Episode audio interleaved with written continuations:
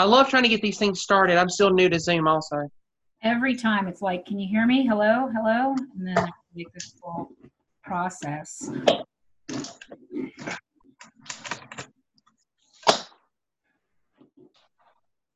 Trying to make it where you can see me well. Yeah.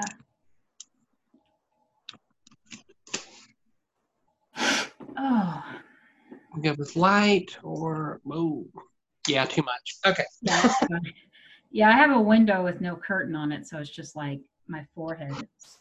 I've just been really using the audio, so I think it'll be fine anyway. Um, hello, Robyn Scott. You are um, going to be on my festival. Should it happen?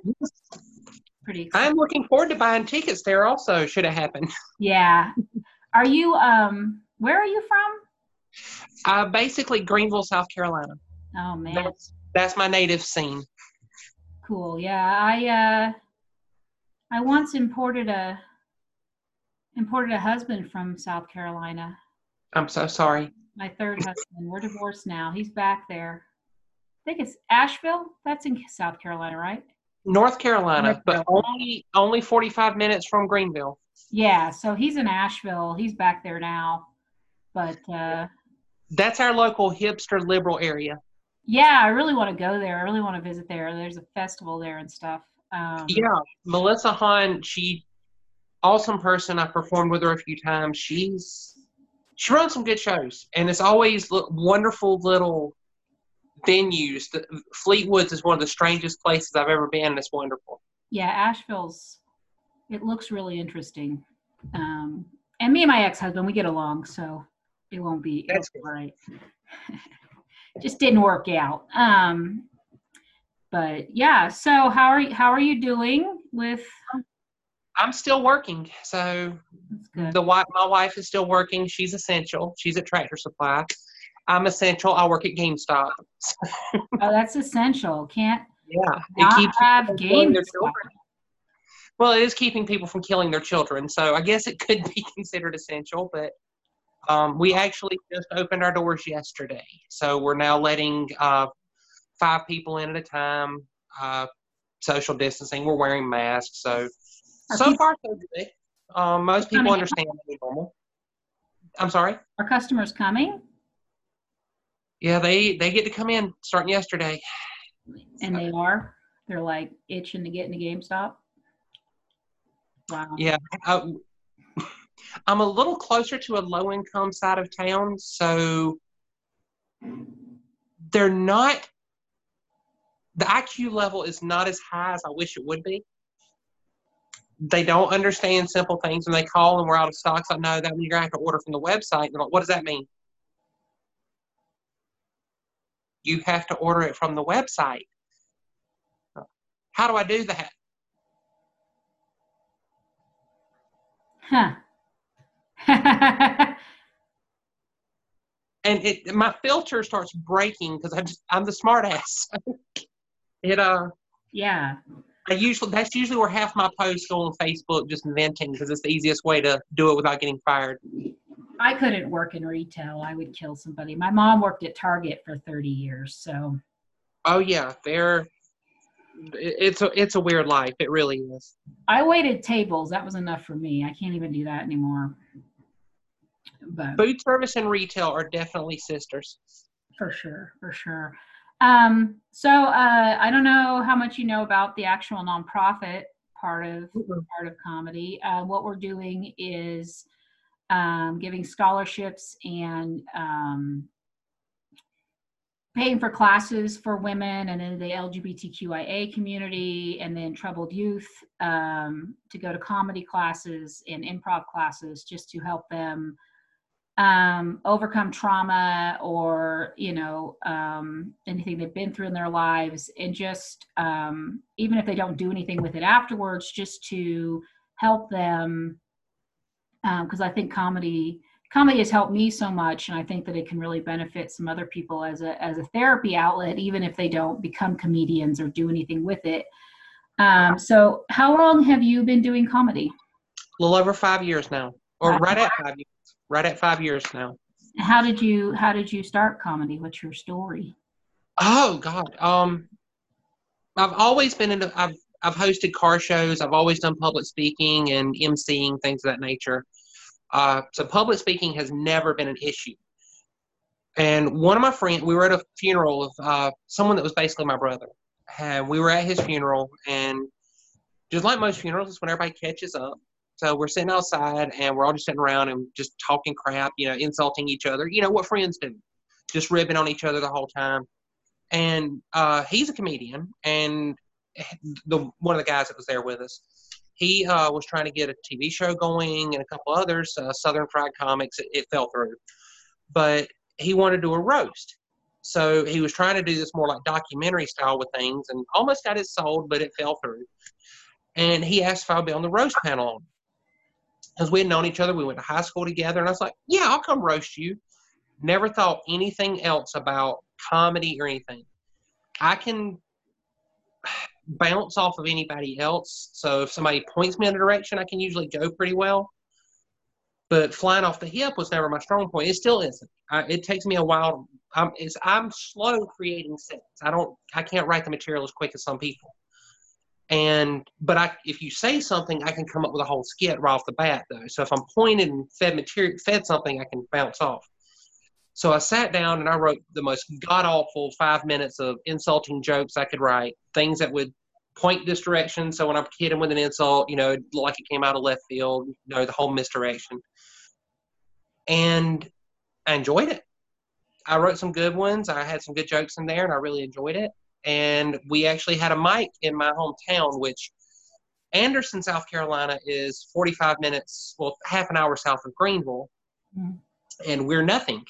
We we really are not much of anything. But we have a had a mellow mushroom, have a mellow mushroom here that used to the owner used to love comedy and had an open mic going there. And at that point, I went for about a whole month every week just supporting. Could not think of how I was going to write a set. How I knew I wanted to perform, but I didn't know what I was going to do. And then finally, uh, my friend Chris was like, "Just write what you know." And because I think everybody kept expecting me being trans, and I'm openly trans. I, I'll discuss it with anyone. I'll help anyone understand things. I'm unapologetically trans. So I started thinking about it, and I was like, you know, this is right. I mean, just all the, the life I live, the things I've done, the, me being me, there's material there. And so that's where it started. And of course, I did my, I got up, I did my five minutes, and I wanted to be edgy, and I wanted to be this, I wanted to be that. You know, traditional newbie, my open micer stuff. I would get up there. I've used the N word, you know, thinking I'm going to be the person to revolutionize the use of a white person use the N word, make it okay. And of course, I don't use that anymore because I realized I was being an ass. Uh, yeah, just you know, I, I went through all the same stuff every open micer does, and I got up there and I finally hit a point, and I'm starting to get my voice slowly, but right now is what I've been starting to hit my.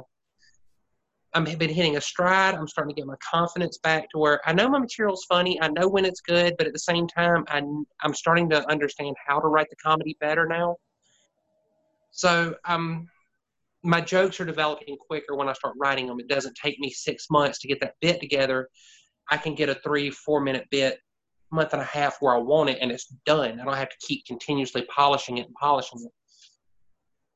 But it that first five minutes, it took everything I had, and it felt like an eternity because it was not talking to someone; it was talking at people.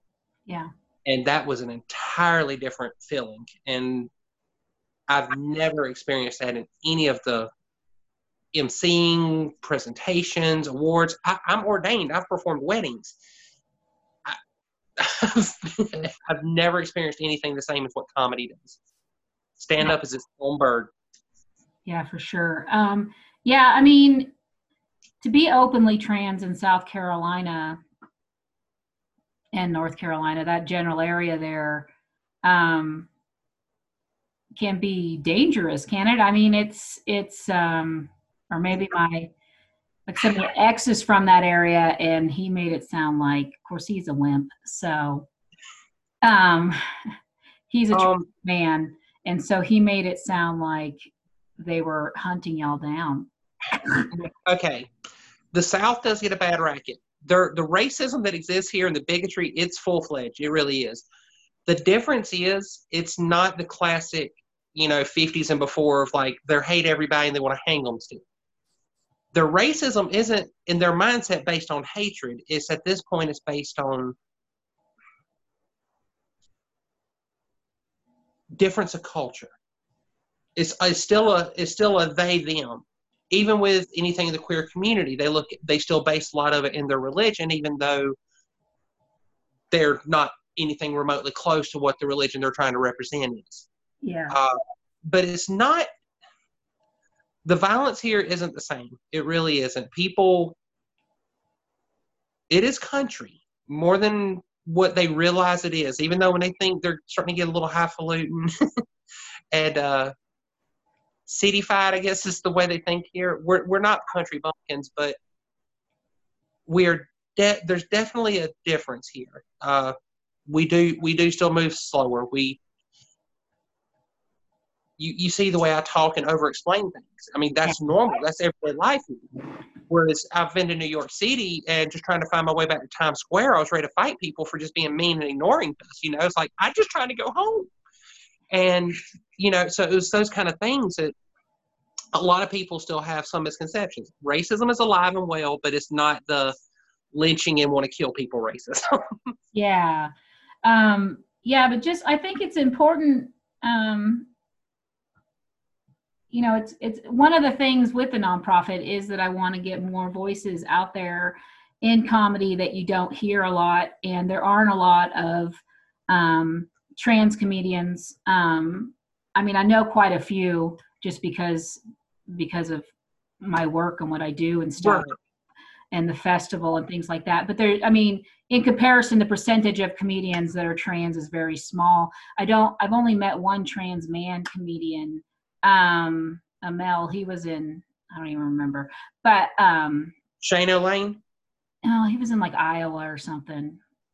I'm not sure where Shane's from.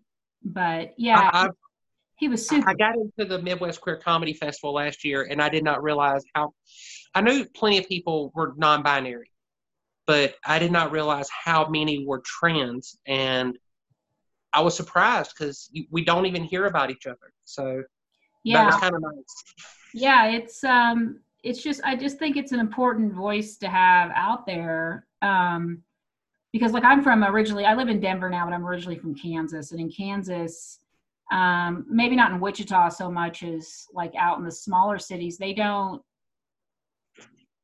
you know, the if there are trans people there, they don't stay, they leave. So they're just not around trans people. They're not really around a lot of queer people. So they just don't they don't understand they don't know that they're just regular people like you're married, you have a wife, and you guys probably have the same relationship, marriage crap that anybody has. And so I think like getting those. Ironic, ironically, next Wednesday is our 20th anniversary. Yeah, I was looking. I kind of looked you up on Facebook. I was like, 20 years, Jesus. Um, yeah. yeah, so it's like it's important to get those voices out there because that's what that's what normalizes it for those people if you want to for lack of a better word that's what makes them go oh they're just humans you know humanizes you versus what the media does or what maybe their whatever media they follow or you know um right. and so i think that's a that's a grander scheme of the of the nonprofit is just to get more voices out into the comedy world and the entertainment world to because right now there's just not there's not a lot of different voices there's a there's a lot of male voices there's a lot of cisgender straight male voices and we've heard that we've heard their stories we've heard all of it and I think and every time tr- being especially trans, it's always women, so they rarely ever represent trans men. Mm-hmm.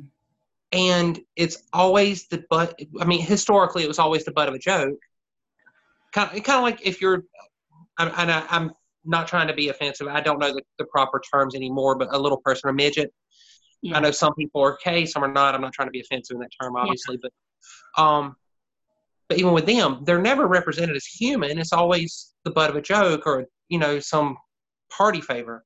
Yeah. And it's the same way with us. You know, we rarely, even on a TV show when we're being treated, you know, as a human in the show, it is still the token tranny, you know?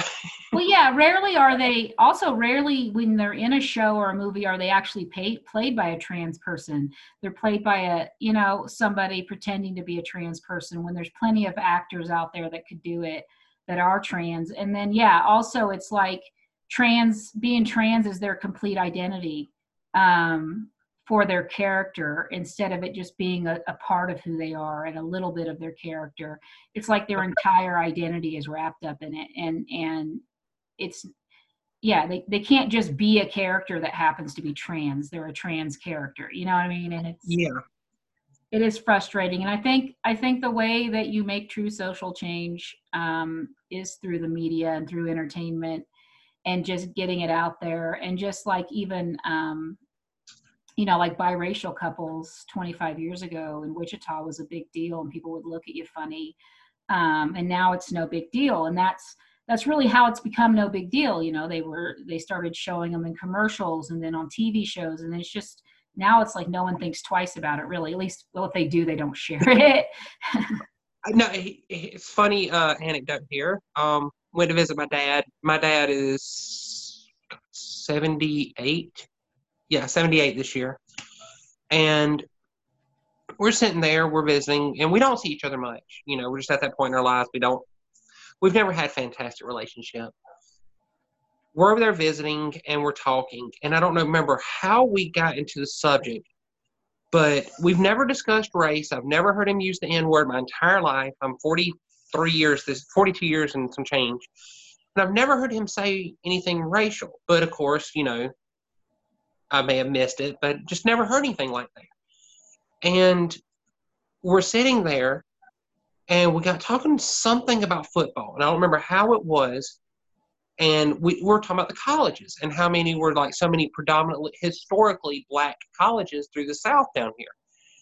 And when was talking about it, he said, Yeah, they don't do that anymore. And I was like, No. And I don't remember where, but my stepmom chimes in, yeah, that's how they that's how they intermingled and how they started mixing. I went, huh? Well, and it's like, yeah, they're just different. That's what how that's how they started. And I went, oh God. Yeah. My dad's like, yeah, they're just violent. If you walk, I went, oh my God, yeah. where the hell? Is, where did this come from? you know, you're 70 some years old, and it's like suddenly, oh great, you are a racist. Okay. Um, hadn't I just would assume, just, you know, I'm sure it's not across the board, but I would assume any 70 year old white man in South Carolina is probably racist. Yeah. Just, you know, if when you don't see it with your own eyes, you just don't like, oh, okay, no big deal. Yeah. You know, everybody says something stupid in the locker room, you know, that yeah. kind of mentality. We've all, I've said stupid jokes before that fly off in the wrong way. Like I said, you know, I, I've tried to be the edgy comic, and you know, there's things like that. But I just was like, okay, um, I, I had nothing to offer. I just kind of looked at him side eyed and cross eyed a little bit and was like, okay, yeah, it's time to go. Um, yeah, um, that's be fun stories there. Do you have jokes about your your dad? yeah, he actually came to see me perform once a few years ago, and you know, it was still kind of rough. And uh, I don't remember exactly how, but was, I think it was I think it was when I was still using one of the jokes I, I quit using now. And his only thing was, "You cuss too much," and I was like, well, well, "Yeah, I learned it from watching you." you know, I mean, I, I do when I, I'm starting to clean up more and more as I go. But even my subject matter, I don't know how you can talk about being trans in real life terms without it still being somewhat like you know at least PG thirteen. Yeah. It, there's is you're still talking about sex and gender. I mean, th- that's always going to have a teen rating to it, no matter what I'm. Even if I don't cuss, it's gonna, the subject matter will have that. But sometimes, and you know this as well as I do, nothing beats a well placed f bomb to get the giggle started. Yeah. sometimes it's needed, but yeah, no, yeah. There's sometimes like because I've tried to like clean up some of my jokes for different shows and stuff, and yeah. and it works, but it's just not as good, you know. it's just one, not as good. One of my jokes I do, and I can't remember if it's in the submission video I sent or not. Um, making fun of Caitlyn Jenner because you know nobody likes her. Um, but you know, when she first came out, the media was went up to her and asked her what the hardest thing about being a woman was, and she said walking in heels. And just one of the things I do is I look at walking in heels. Ladies, correct me if I'm wrong, but misogyny, sexism, equal fucking pay. Yeah. These are things women have to deal with. I have tried it with every term. Now it's not the funniest hit, but I've now got every woman in the room, like Yeah. you know, eating out of my hand. I have their attention. I've won the room, and but I, it's I've tried it with freaking, freaking, damn, darn, dang, gosh, diddly, darn, whatever else I could think of, and it just is such a powerful statement that I can drop the cuss word out of it for the room to make the room happy, but it does not hit the same without equal fucking pay. yeah. I mean, I, I could probably say that in a Baptist church here, and they would be like, you know, they would just eat it up. Yeah. So I- I don't. So, um, so you've been married for 20 years. Dear God, I can't even imagine. She can't either. She's ready to kill me half the time. That's- We've we've been outside doing yard work all day, and she's been ready to kill me most of it. I feel like there's going to be a lot of divorces when this is over because people finally have to spend time with their spouse and they're like, wait a minute, I don't like you. That's probably the only saving grace. We we schedule our days off, so she puts up with me pretty frequently. I mean, she's been five years deep with this, so So how long have you been, how long have you been, how long have you been transitioning? uh, publicly and live. I've been living full time five years. Over almost getting close to six years. Um, new, I mean, my whole life, of course. I mean, I remember four years old cross dressing, um, playing, imagining be a girl, and all that stuff. And then, probably around 2000, about the time I was 20, 23, God. Um,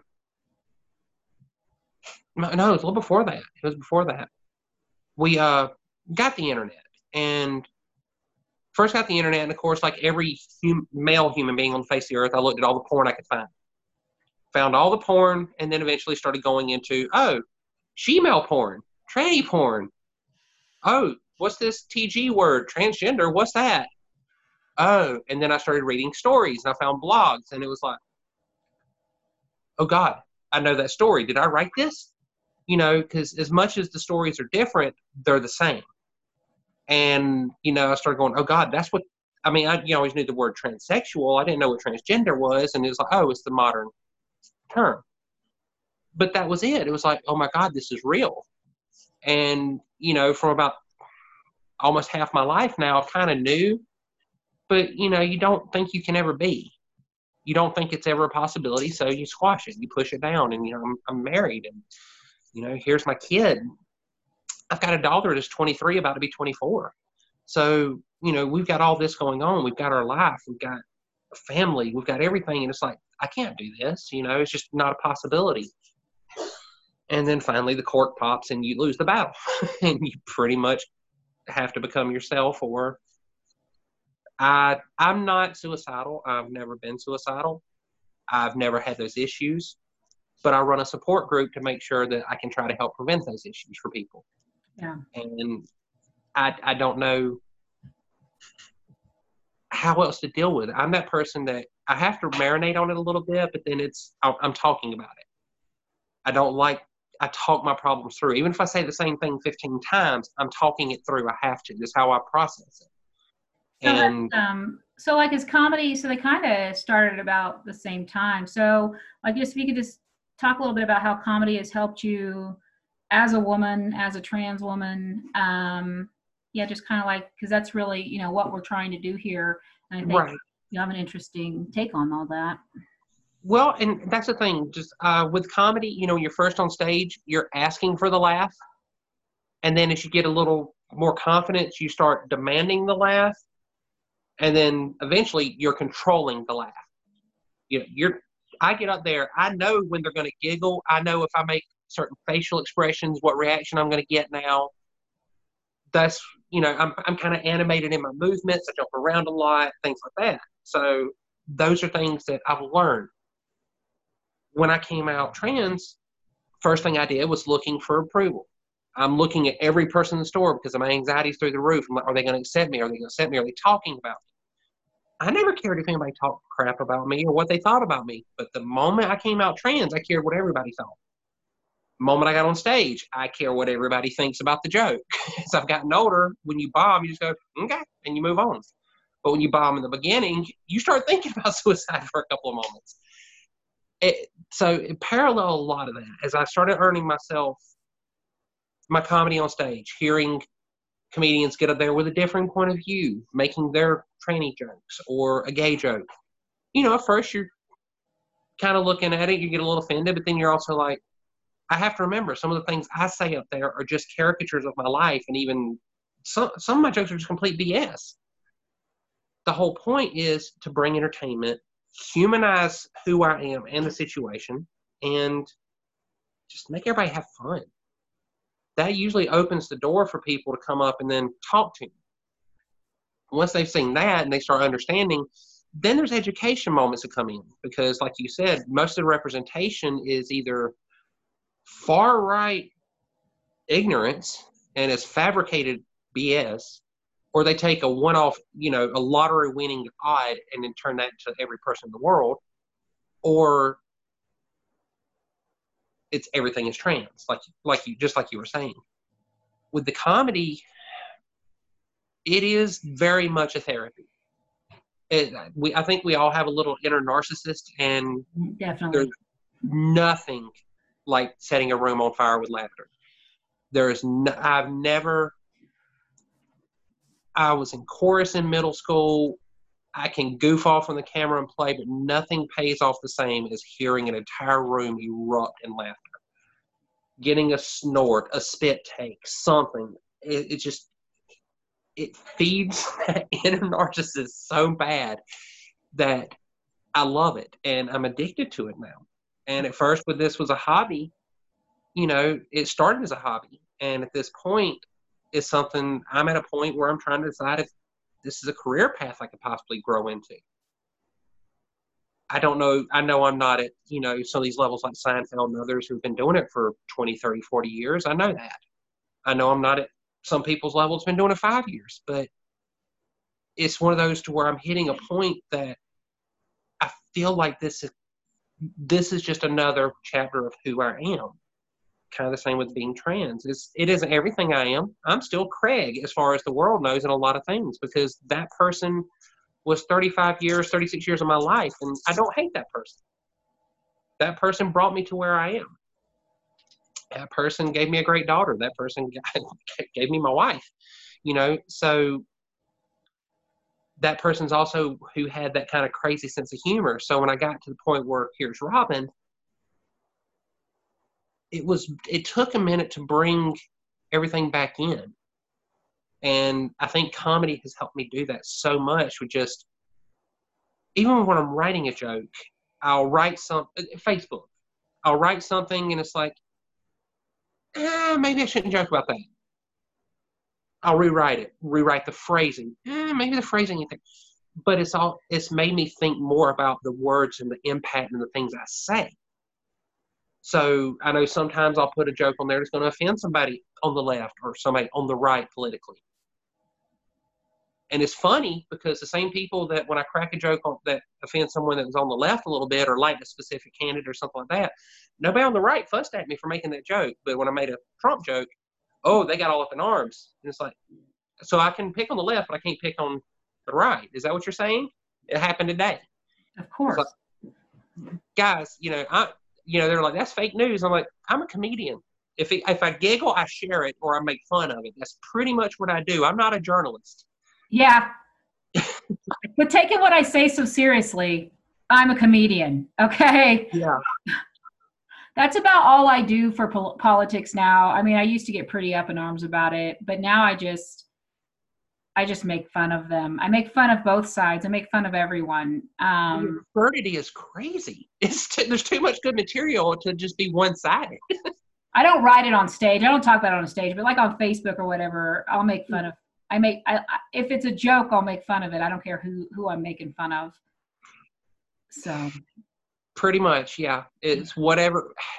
I've been recently going through the whole uh, comedians and cars getting coffee, yeah, and I've loved it because I heard. Uh, I remember who it was, a Seinfeld, of course, and somebody else. He says the one thing they don't tell you that nobody ever talks about is what we will do for a laugh. We will do anything to get a laugh. I'm like, yeah, um, I, I can. That's my job as a comedian is to get laughs. So I take my job very seriously. Yeah, no, nothing at at this level. Bombing a new joke is one thing. Bombing an old joke, that makes me sit down and go, "What did I do? Am I? What am I doing with my life?" yeah. Like maybe I should just throw all this away. I'm a, I suck. Yeah. Yeah, I uh, forbid, I never had anxiety until I started comedy. I'm not sure. I, thought- I want to blame the transition, but I think it was more the comedy. I had more an- anxiety with comedy than I did transitioning. So Well, I know that um I don't know because I know that that I'm I'm gender fluid and I know on days that I feel more masculine um I feel more confident and I feel and I do have a higher level of testosterone than the average woman um not I mean still not a lot but it's a lot more Right. than the average woman does and um I know when I feel more masculine I feel more secure I feel less anxious I feel better and then on the days when I feel super feminine I feel very fragile and I feel very emotional and I have a Yep. lot of anxiety um, so there may be part of the transition too because if you're yeah you're changing the hormones um yeah yeah there, there's probably a lot there's it's probably a mixture of everything that's a lot to do all at once I, I own more firearms now than before I transitioned. I will say. well that's a lot that's a lot to do at once to start comedy and then and transitioning all at the same time is is is nuts that's a Yeah. lot it's like I learned myself as I was learning comedy, and comedy did help me do that. I mean, like I said, I crack a joke, and it was it kind of got to me. I could crack a joke on myself, but you couldn't do it, you know. And it, I finally got I won a roast battle, so it was. And the bad thing is, we both just didn't want. You build that comedy family, and neither of us wanted to go for the kill shot. We love we love each other around here. Yeah And none of us actually did want to go for the actual kill shot. Our final insults were the weakest, most god awful things I've ever heard in my life, and they weren't they weren't even insults. yeah Neither sure. one of us wanted to go for the kill. yeah i suck at roast i don't i don't i can't take it and i don't dish it very well it's just not i enjoy watching my friends tear each other apart and i love how like usually the ones so far the ones that win the roast are usually like just the nicest people ever. And then they get it that's one of the parts i love about it. It's like they're the nicest people ever in the scene and they get up there and they're so mean and they just annihilate everybody. And you're like i didn't realize they had that in them. That's amazing. That's that's what I think they learned about me, because I've been a lot of people's cheerleaders, and I joke, but that there's so many we've got so much growing talent out of Greenville. Now, granted, I'm not saying they're going to be getting records next year or anything, but there's so much talent here, and they're not.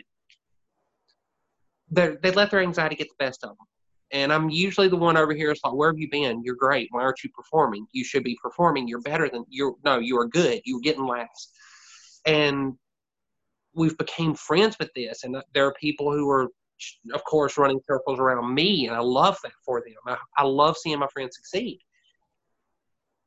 and I don't. And when, matter of fact, one of them got in the roast, and I mean, I wasn't even in the second roast, and they still were just ribbing on me, and I'm in tears laughing. I can take anything. I don't want to be the person that hurts somebody else's feelings. yeah I'm always scared I'm going to go too far.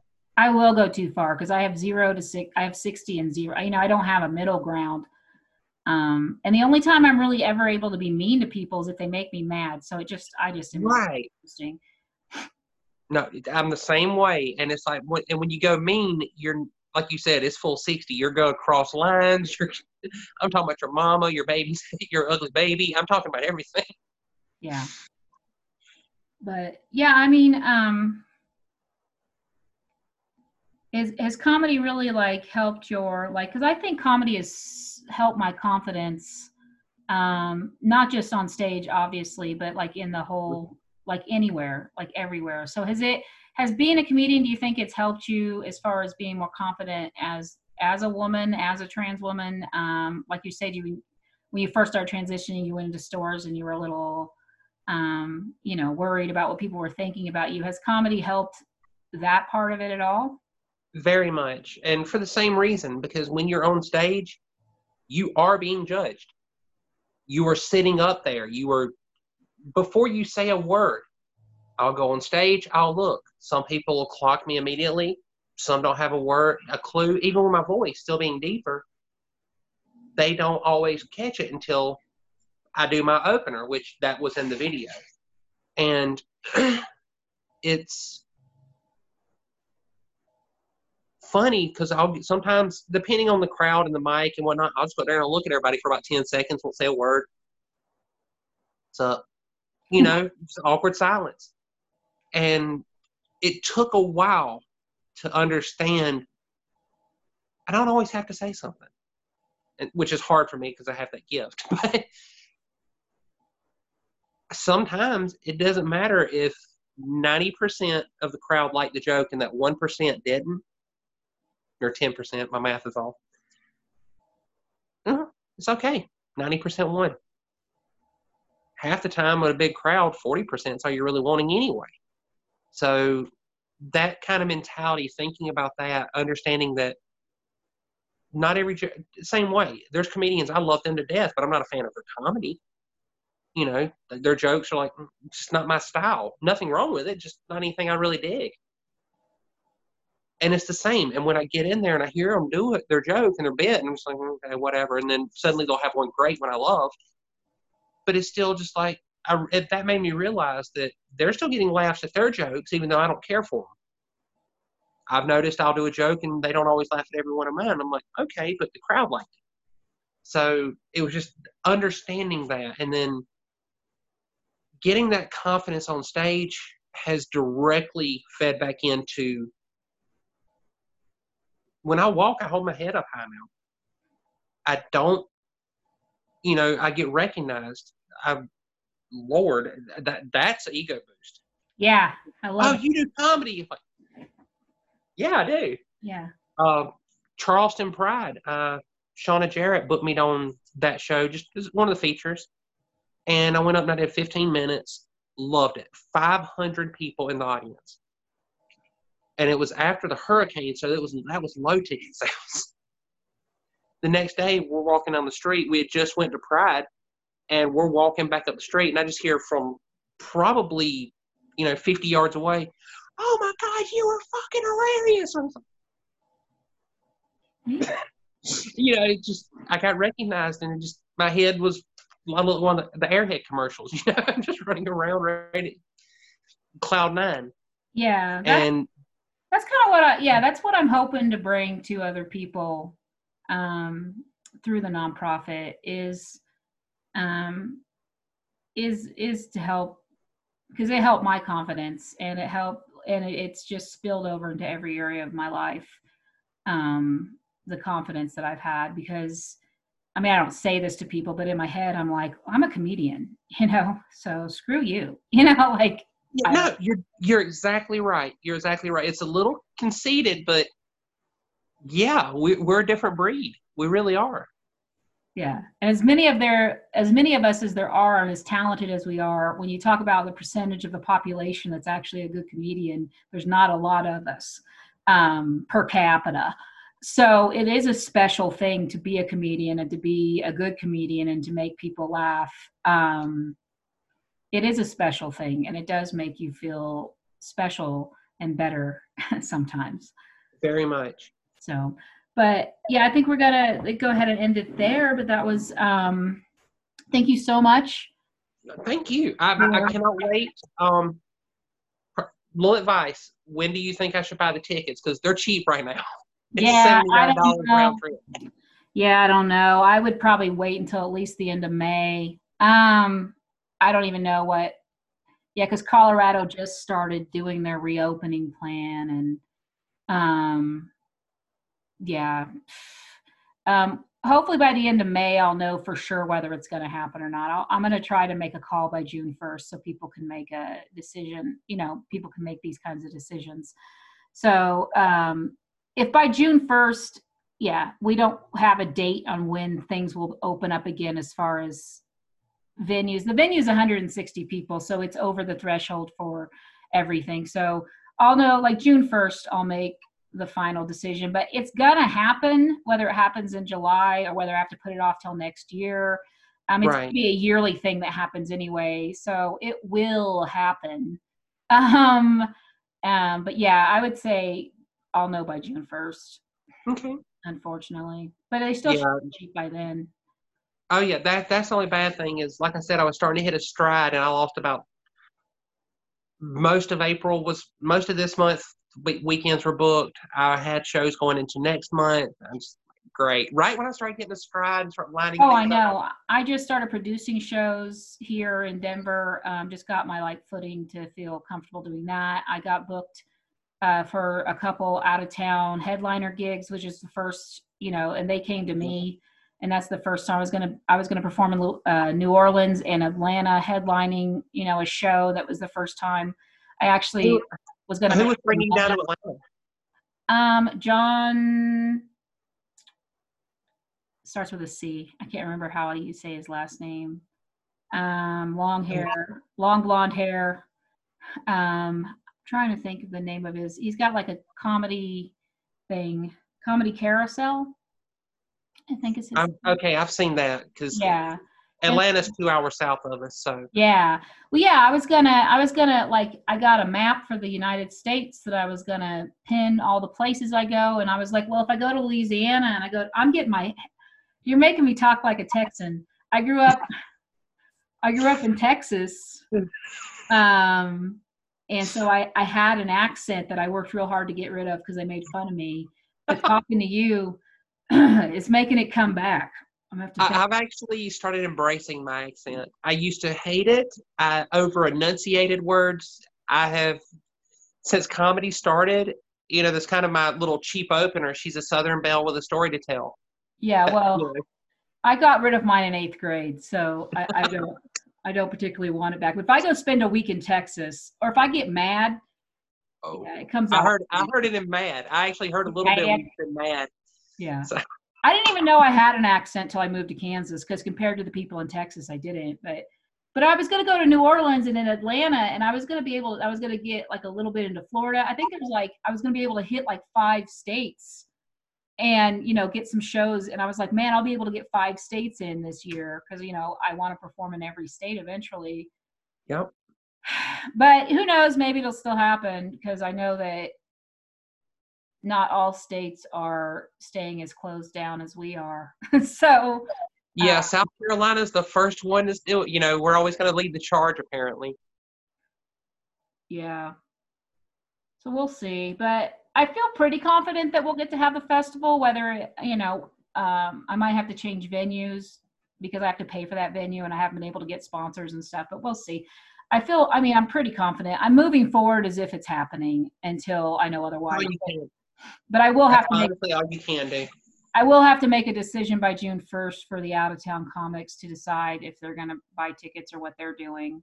Um, a lot of the comics are Colorado comics, um, because there's a lot of there's a lot of female comics here. Um, mm.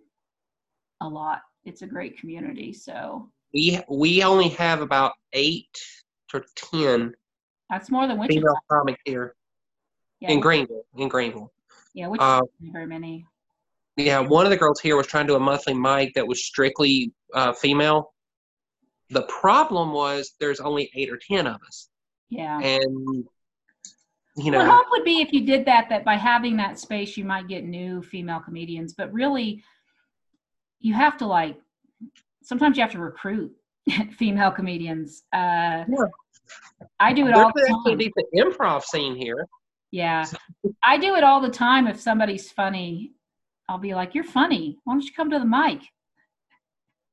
I'm always recruiting. Or if there's a new female comedian at a mic, I I I am just like, "Hey, how's it going? I'm Helen. And I'm very friendly and welcoming. I'm like, "You ever need me to come with you to the mic?" Or you know, uh, I'm extra supportive of any time I see a female comedian um, in in my scene because I don't feel like there could be too many of us. So my whole thing is supporting. My whole thing started with supporting female comedians, and then I, you know, LGBTQIA communities, and then troubled youth is more like is more. You get a lot of grants for kids. The person helping me um, set up my nonprofit suggested I work with troubled youth, um, and I guess you know it all makes sense. Catch them early, you know. Yeah. But if I get if I do end up going to Atlanta, it's not that far. Maybe I'll slip on over to Greenville. I don't know. Uh, there ain't much here, trust me. We've got two mics and then a monthly show that happens. Uh, I could so if it's the last Saturday a month, I could probably get you headlining a gig, pay you about twenty bucks at a bar.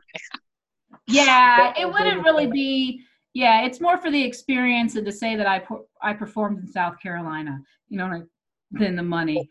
Columbia, Columbia or Charleston. I can Yeah. get you contacts there. Uh, Charleston's got a good scene, and everybody there is just wonderful.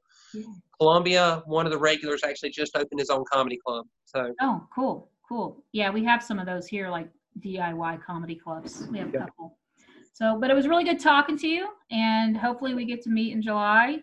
And um, I think we're Facebook friends. I'll tag you whenever I'm behind. I just started editing, so I'll tag you whenever I get this up, and Okay. and let you know. So, um, thank you, and have a good day. you too, Helen. Thank you. Uh-huh, bye. Bye.